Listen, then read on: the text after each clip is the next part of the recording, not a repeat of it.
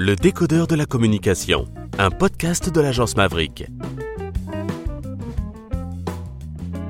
On parlait de métiers un peu anciens, on va parler du présent, les NFT. Ah, Parce qu'aujourd'hui, on D-Day.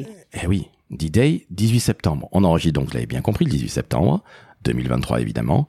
C'est la première émission de NFT, de timbre NFT par la Poste. alors oui, c'est la Poste française qui lance aujourd'hui son premier timbre NFT. On va dire que ce n'est pas la première poste à lancer un timbre NFT.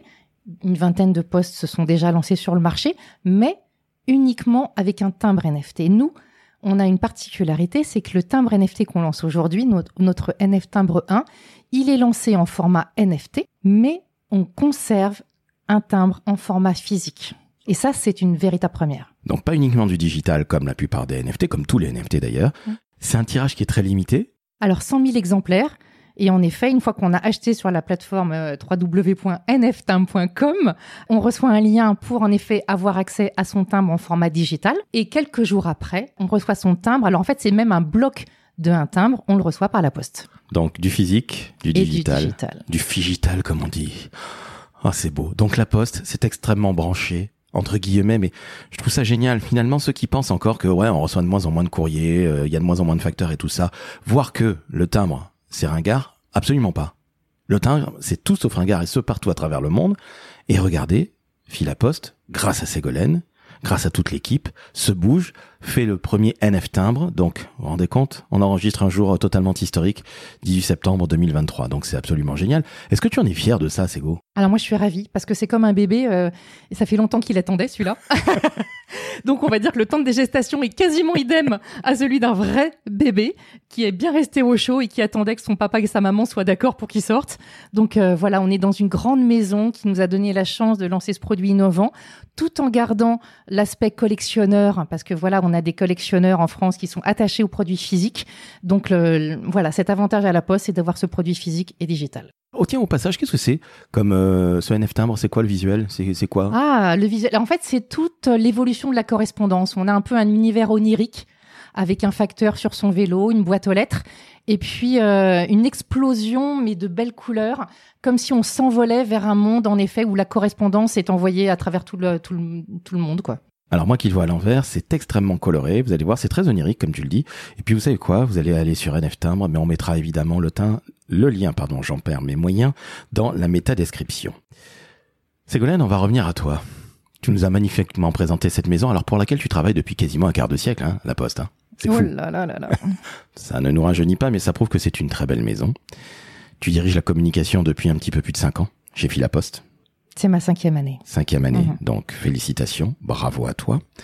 Mais tu as un parcours absolument incroyable. Alors, tu t'appelles Ségolène Huchez Godluc. Huchez, c'est évidemment ton nom de jeune fille. Oui. Et il faut savoir une chose, c'est que on ne le dit pas comme ça. Mais Ségolène, c'est la grande sœur de Goldorak. Et là, autres. normalement, je fais un fulgure au point.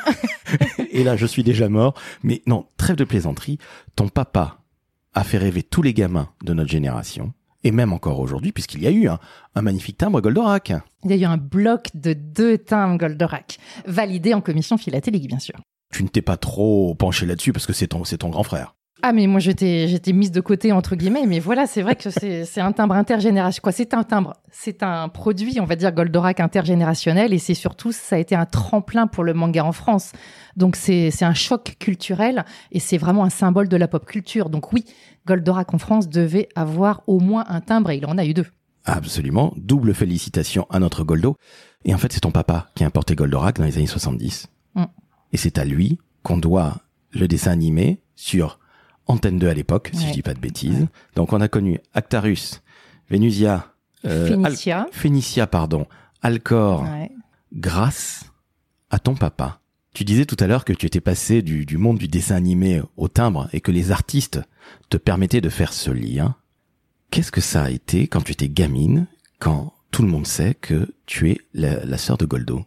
Alors, euh, déjà, j'avais la chance d'avoir beaucoup de produits euh, en amont de la sortie parce que avant même que Goldorak sorte sur les écrans, moi j'avais les jouets ramenés par mon papa du Japon. Donc je pouvais jouer avec les jouets Goldorak avant même que Goldorak passe sur les écrans. Et par rapport à mes amis, ils ont toujours été au courant que voilà, mon papa était dans les dessins animés, mais c'était pas Ségolène, la petite fille du papa qui faisait Goldorak. Donc il y avait rien, du tout de famous ou quoi que ce soit comme ça.